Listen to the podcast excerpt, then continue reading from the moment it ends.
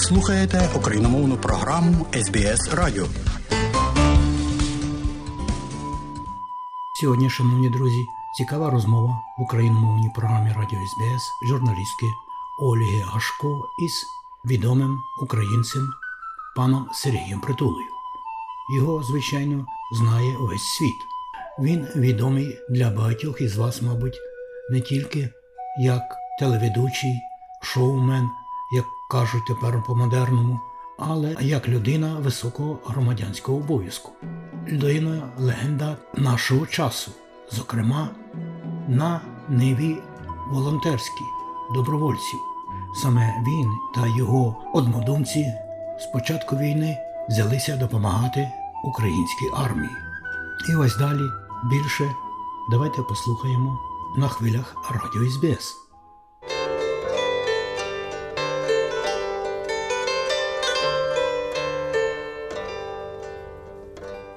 Сергій Притула – український шоумен, популярний телеведучий та засновник благодійного фонду, що опікується потребами української армії ще від початку російської агресії у дві тисячі чотирнадцятому році. Найбільш відомий своїми проектами «Народний Байрактар» та «Народний супутник». Саме завдяки пожертвам у фонд Сергія Притули Україна зараз має на орбіті свій власний сателіт, що неабияк допомагає військовим. Витрачені на космічний зв'язок шістсот мільйонів гривень фонд зібрав у червні цього року всього лише за три дні. Згадуємо рік війни. Сергію, як для вас почалося двадцять четвертого лютого? Це історія, коли ти робиш все для того, щоб допомогти військовим підготуватися до, до цієї події. А, проте сам, як Homo sapiens, як людина, а, ну, яка любить життя і людей навколо свою країну, не хочеш вірити в те, що це може трапитися.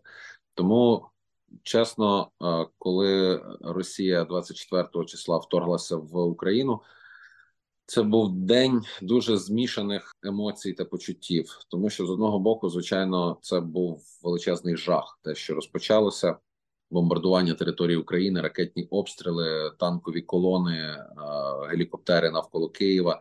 З іншого боку, знаєте, ми вже потім, коли трошки перший шок і зацепеніння пройшли, ми дуже активно взялися за роботу, тому що з'явилася конкретика. Кілька місяців до того росіяни брящали зброєю біля наших кордонів, довели суспільство до нервозності, довели до того, що тут місцеві еліти десь між собою сварилися і так далі. І тут раптом після двадцять четвертого другого виявилося, що насправді в українців не так багато є протиріч, коли стоїть питання виживання держави і нації. І ми всі стали дуже монолітними з того моменту. І люди власним прикладом показують, що таке Україна понад усе. Це про те, що не те, що там, як російська пропаганда називає, намагається трактувати, що ми хочемо бути над кимось. Ні, фраза «Україна понад усе» означає, що е, держава Україна для громадян України важливіша за будь-що, включно з власним життям. І тисячі українців, які зараз гинуть від російського вторгнення, захищаючи державу, вони є яскравим цьому прикладом. Я чудово пам'ятаю цей момент, бо мене цей момент застав у Харкові. Я вийшов з потяга у Львові зранку, я прокинувся і, як ну, ошпарений, почав швидко збиратися, бо я проспав трошки прибуття і вже вискочивши на перон, я зрозумів, що відбувається щось жахливе. У мене телефон, як виявилось, вже там пропущених було маса, і я побіг, взяв таксі зі Львова і поїхав до Києва, тому що тут була моя команда, ми оперативно двадцять четвертого числа розгорнули наш волонтерський штаб.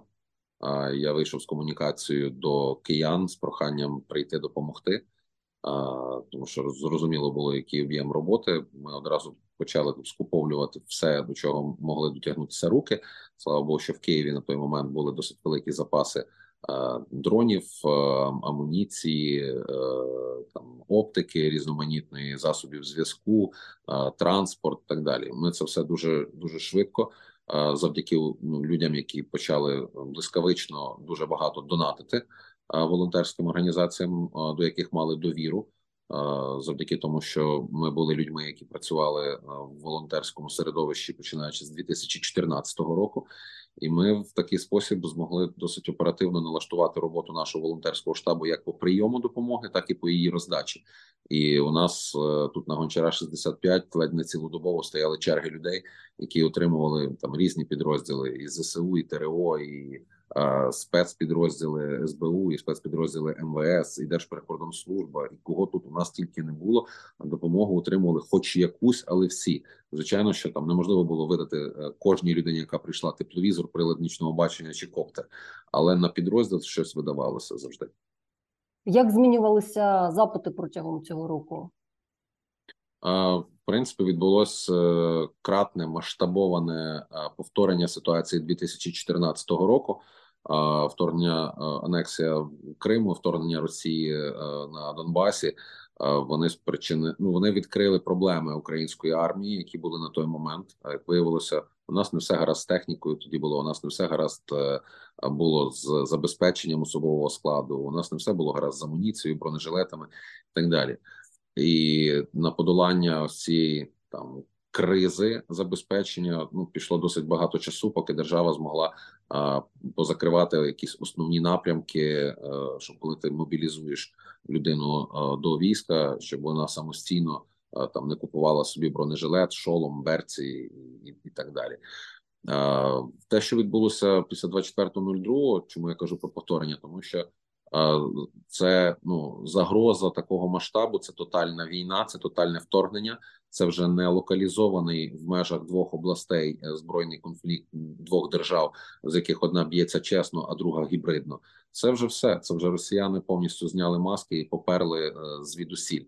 І, відповідно, до військкоматів вишикувались черги добровольців, відповідно, розпочалась мобілізація, і армія за кілька місяців дуже швидко набухла. Тобто не тільки Збройні сили України, ми говоримо про сили опору в цілому.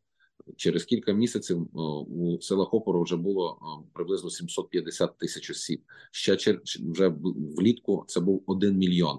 Коли твоя армія в умовах інтенсивних боїв розростається в три-чотири рази, звичайно, що в неї буде велика кількість потреб, які неможливо державі навіть з її великим бюджетом Міністерства оборони закрити миттєво.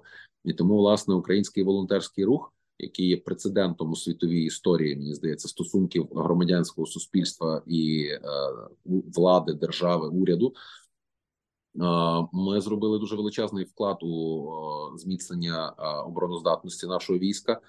Це не мої заяви, а, наприклад, якщо ми говоримо про статистику, це були заяви заступниці міністра оборони, що в березні-квітні минулого року забезпечення українського війська бронежилетами, наприклад, відбувалося паритетно з Міноборони. То п'ятдесят відсотків бронежилетів українські військовослужбовці отримували по лінії Міноборони, п'ятдесят відсотків їм завозили волонтери.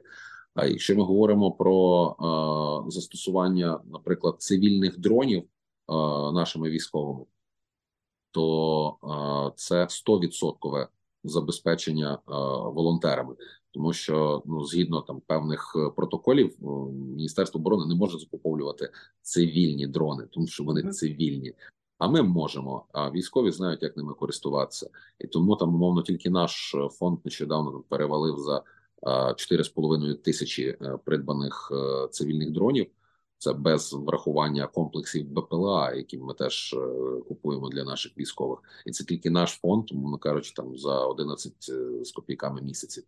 А дрони – це одна з найзатребуваніших номенклатур нашими військовими, і тому вони купуються як великими фондами, так і там меншими за зібраними бюджетами, волонтерськими ініціативами і поодинокими волонтерами. Всі це везуть, тому що це, умовно кажучи, розхідний матеріал.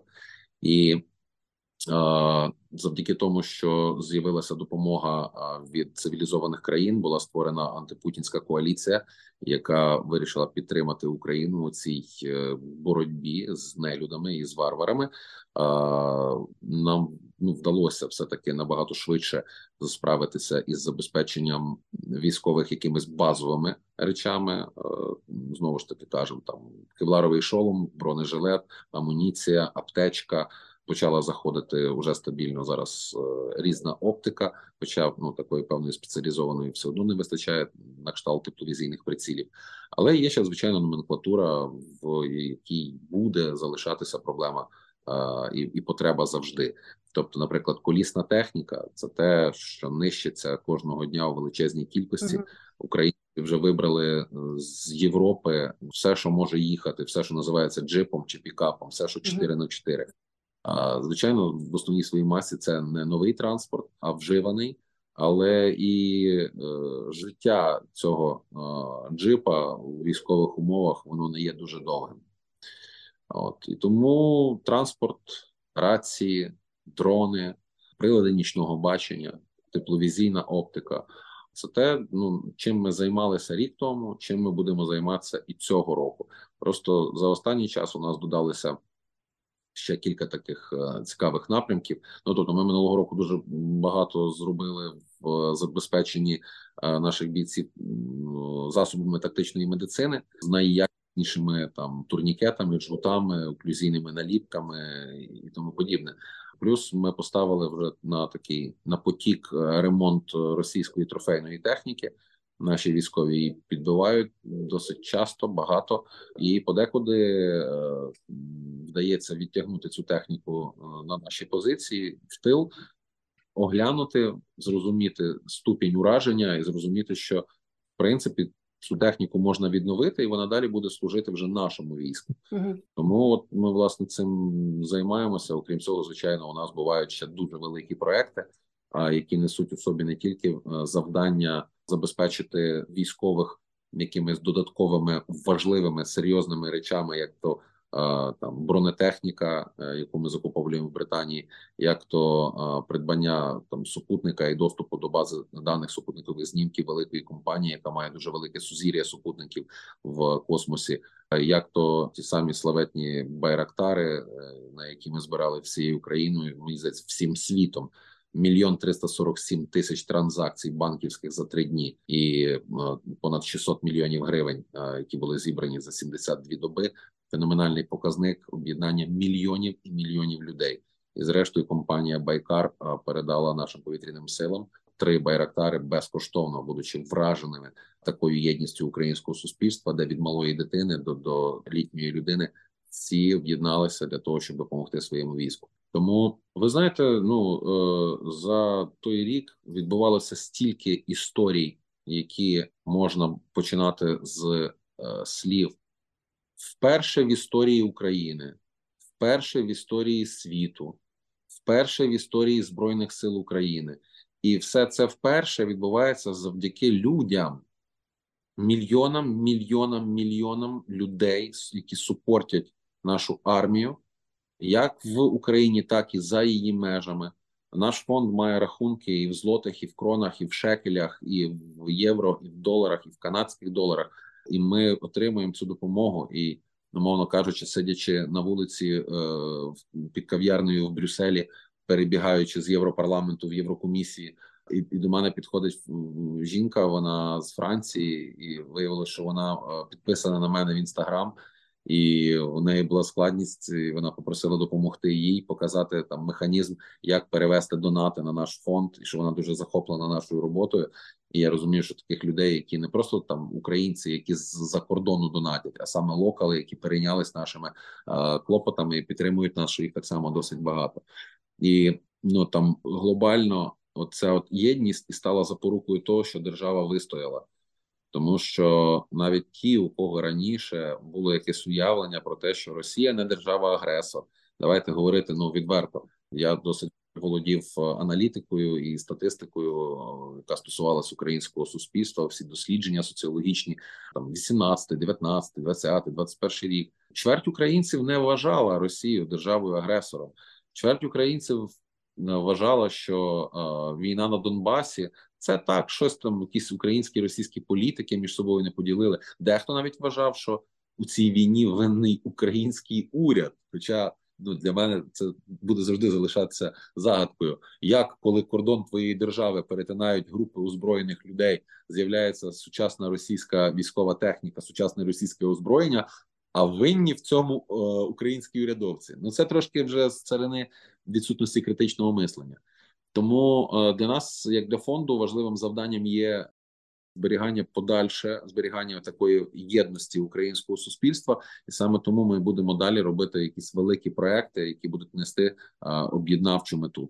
Серед цих проєктів є також допомога цивільним. Що саме ви робите?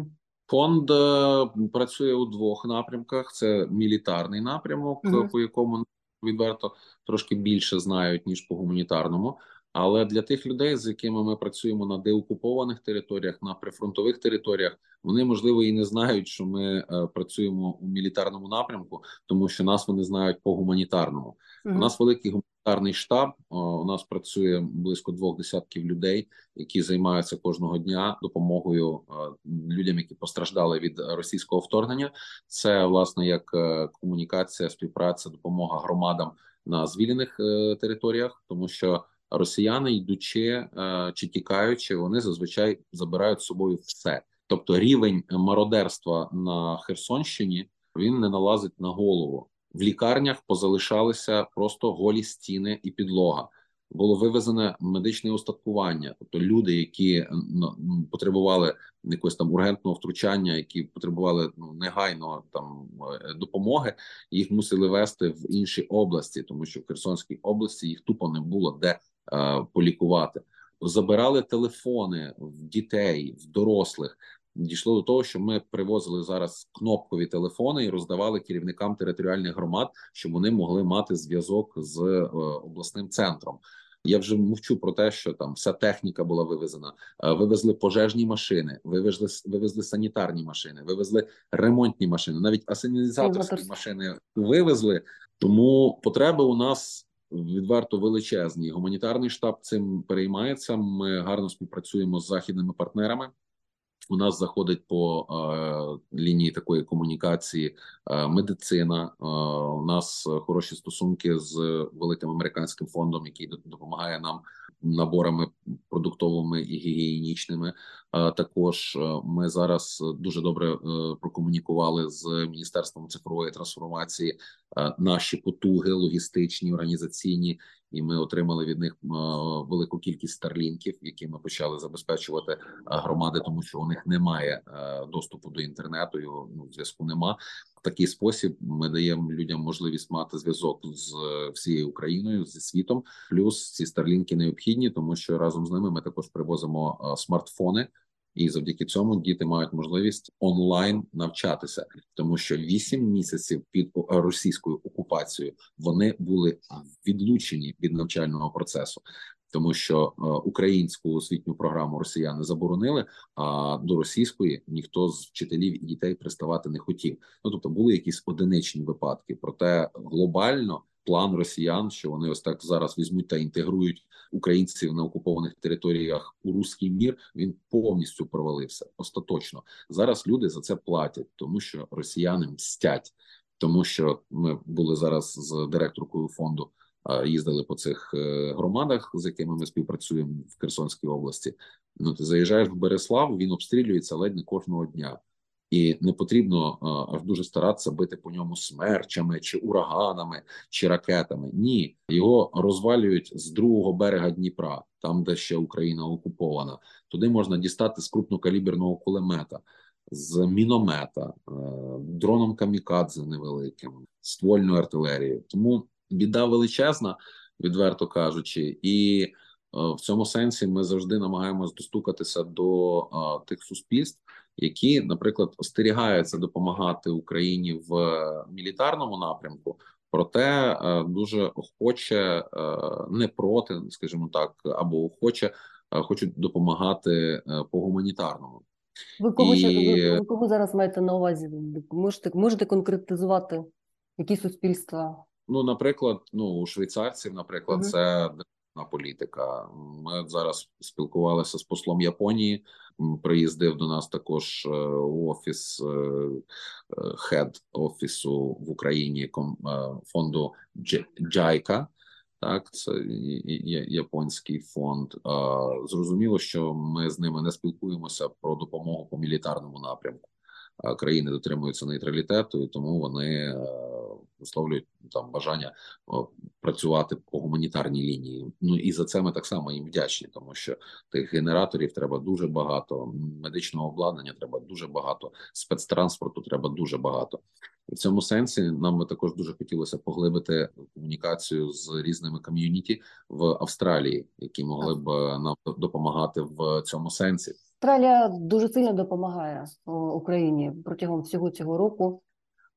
Можете трошки докладніше розповісти про можливі проекти з австралійцями? У нас поки що не було глобальних проєктів, щоб ми мали комунікацію з якимись організаціями на постійній основі.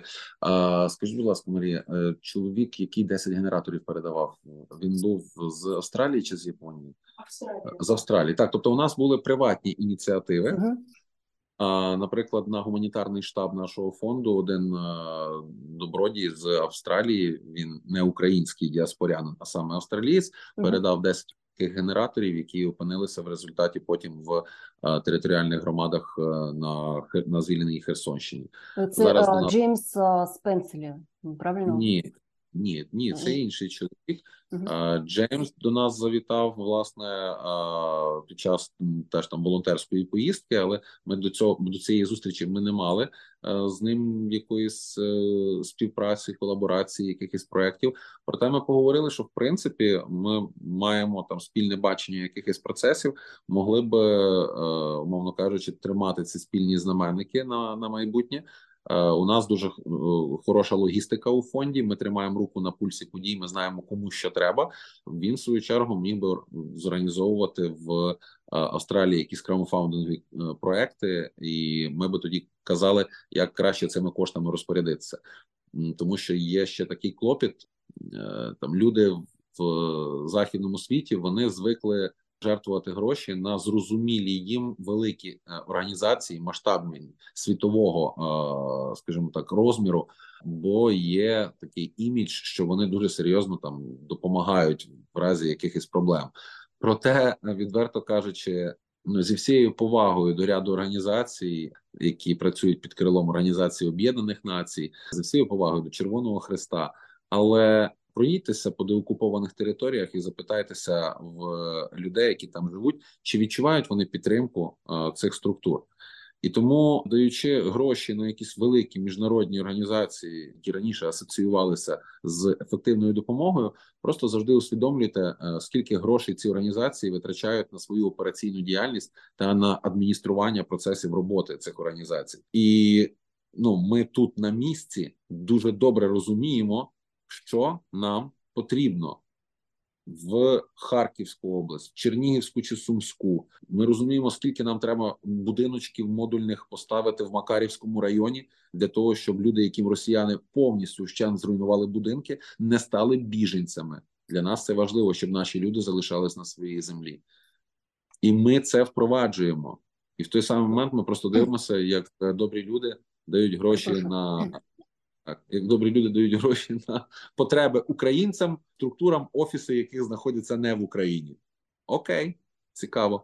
Що було найскладнішим для вас особисто протягом цього року? Смерті людей, яких я знав, любив, дружив. Це те, до чого ти ніколи, мабуть, не звикнеш. Це переживання за тих людей, яких я знаю, які були і, на жаль, залишаються в російському полоні. Тому що, даруйте, але Україна дотримується усіх міжнародних конвенцій утримання військовополонених. Uh-huh. А Україна контрольована міжнародними організаціями, які слідкують за дотриманням цих конвенцій. Скажіть, будь ласка, а хто контролює перебування українських полонених в російських таборах і в'язницях? Кого до них допускають? Чи їх омбудсменів, чи може, чи може е, нагадати заяву вже вище згаданого Червоного Хреста про те, що вони не можуть потрапити до українських військовополонених в Оленівці, угу. бо їм не гарантують безпеку. О, Боже, серйозно? Ну то зізнайтесь у своїй імпотенції і би, і не беріть на себе відповідальність більше таких складних процесів та проєктів. І давайте визнаємо, що Україна воює з абсолютними варварами, для яких не існує жодних конвенцій, жодного законодавства, жодної честі, нічого. тільки їхнє криваве бажання убивати, убивати, убивати все. У вас є якийсь прогноз на найближчі місяці? Що нас чекає? Нас чекає подальша велика війна, тому що росіяни, вони ну, не рахують своїх втрат. У них солдат – це такий самий розхідний матеріал, як для нашого війська дрон чи, чи автомобіль.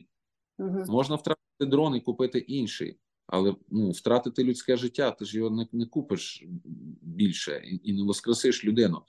І коли я дивлюся на дані, які Генштаб кожного дня подає, ну там страшні цифри, і можна було би подумати, що ну, це українська пропаганда. Ну як так? Така сильна російська армія і раптом втрачає там майже тисячу людей кожного дня. Угу. Але потім, коли я приїжджаю на фронтлайн, і коли я в прямому ефірі стрім виводять на, на, на монітори в штабах, наприклад, там, чи хлопці, які мені надсилають відео своєї роботи. Коли ти бачиш просто поля всіяні трупами російських солдат, окопи, в яких просто ну, ці солдати валяються насипом вже шарами. Ось. Їх просто женуть на убій, вони беруть масою, вони просто закидують нас трупами. У нас люди просто, ну, вони не, не розуміють, як як можна подібне робити. І тому росіяни будуть перти далі.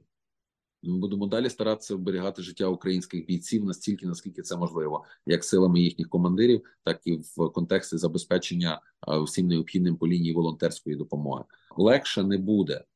У росіян ще дуже багато техніки. У росіян ну, сотні тисяч солдатів на території України, на окупованих територіях. Вони наносять далі удари там, ракетами по нашій інфраструктурі. Наші діти звикають засинати і прокидатися з сиренами. Ми кожного дня рахуємо цивільні жертви. Ми будемо далі стояти, а у нас просто немає іншого варіанту. Є якийсь меседж австралійській спільноті, австралійській українській спільноті?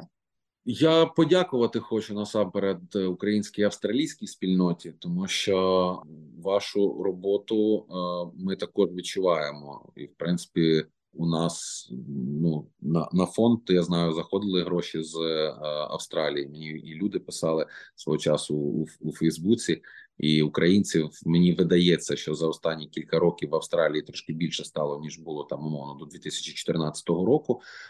Це таке цікаве, креативне середовище, і ай ті-індустрія, і лікарі, і творчі люди. Це все-таки достатньо пасіонарний прошарок, якому не байдуже. І це дуже круто, що залишаючись, будучи там за тисячі кілометрів від батьківщини, все одно австралійські українці тримають руку на пульсі і супортять український волонтерський рух чи там урядові організації, ну там максимально, максимально сильно. Ось меседж, який би я ще хотів надіслати. Іноді там, спілкуючись чи з австралійцями, чи можливо навіть з нашими, ми чуємо фразу про те, що хотілося б допомагати більше, але дуже складна логістика з Австралії до України. І я це знаю, тому що ми в Австралії контрактували де- деякі технічні засоби для наших військ, в сенсі там радіоелектронної розвідки, радіоелектронної боротьби, і це, це забирало місяці. Але, друзі, ця війна надовго. Тому, якщо ви можете відправити корабель з контейнерами, в яких будуть амбуланси, в яких будуть пожежні машини, в яких будуть джипи чи ще щось хороше, не стримуйте себе, приєднуйтесь. Дякуємо Сергію за розмову. Щиро вдячні також за його волонтерську роботу. Це був Сергій Притула, Київ. Інтерв'ю записала Ольга Гашко, Мельбурн. Якщо ви хочете допомогти українській армії, дивіться, будь ласка, інструкцію, як це зробити на сайті ес бі ес Ukrainian.